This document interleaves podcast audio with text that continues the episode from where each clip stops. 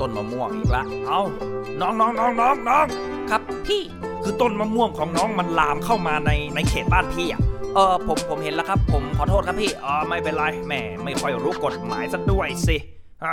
ทำไงดีอ่ะฮะทำไงดี พี่ตัดส่วนที่มันลามเข้ามาก็กลัวว่าน้องจะว่าพี่อ่ะโอ๊ยใจใจใจเย็นๆครับพี่ ไม่ไหวนะนี่ เพราะพี่เตรียมมีดไว้ละแล้วพี่พร้อมจะตัดเลยตอนนี้นาว เออจะตัดเลยเหรอพี่ ต้นมะม่วงของผมนะ เราแบบช่วยกันหาทางออกได้ไหมพี่ ตัดเลยตอนนี้ นี้ตัดไม่ได้ครับพี่ ตัดเลยตอนนี้ ตัดไม่ได้ครับพี่ อย่าเพิ่งตอดครับเอ่อเอ่อคุณเป็นใครเนี่ย สวัสดีครับผมแรปเปอร์ลอเยอร์มีอะไรให้ช่วยครับ เขาจะตัดต้นมะม่วงผมครับพี่ พี่กับมันโตมาในเขตบ้านผมใจเย็นๆใจเย็นๆครับ เดี๋ยวผมจะอธิบายให้ฟังอ่ะกรณีกิ่งไม้รากดอกออกผลที่เข้าไปรุกล้ำเพื่อนบ้านอยู่หลายหน ผมจะเคลียร์ให้ชัดๆ จะได้ไม่ต้องสับสน เราแบ่งเป็น 4 ส่วนของต้นไม้นะครับทุกคน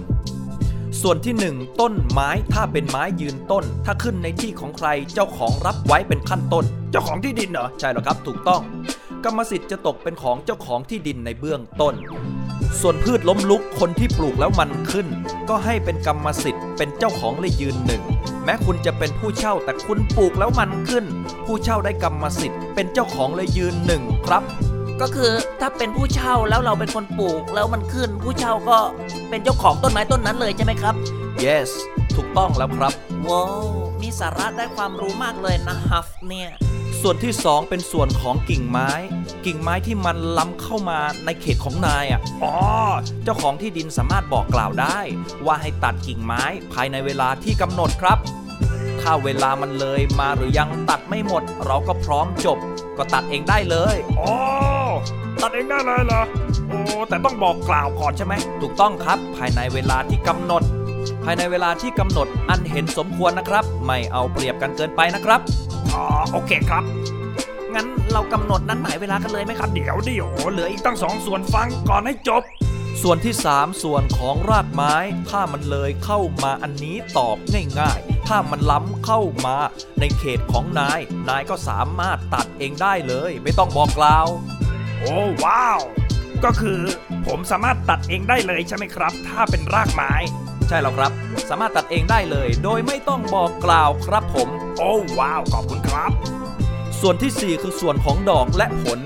ถ้ามันเลยเข้ามา แล้วมันดันหล่นฮะเจ้าของที่ดินสามารถเก็บดอกและผล ที่มันดันหล่นขึ้นมากินได้เลย ว้าว แล้วแล้วแล้วส่วนที่มันยังไม่หล่นนะครับ ก็ถือเป็นกรรมสิทธิ์ของเจ้าของต้นไม้ครับ ก็ถ้ามันยังไม่ลน เราก็อย่าไปเด็ดก็แล้วกันครับ ตราบใดที่เรายังไม่เด็ดก็ถือว่าไม่ผิดกฎหมายครับ แต่ถ้าเราดันไปเด็ดผลของเขาเนี่ย ก็จะถือว่าผิดกฎหมายเลยครับอ๋อ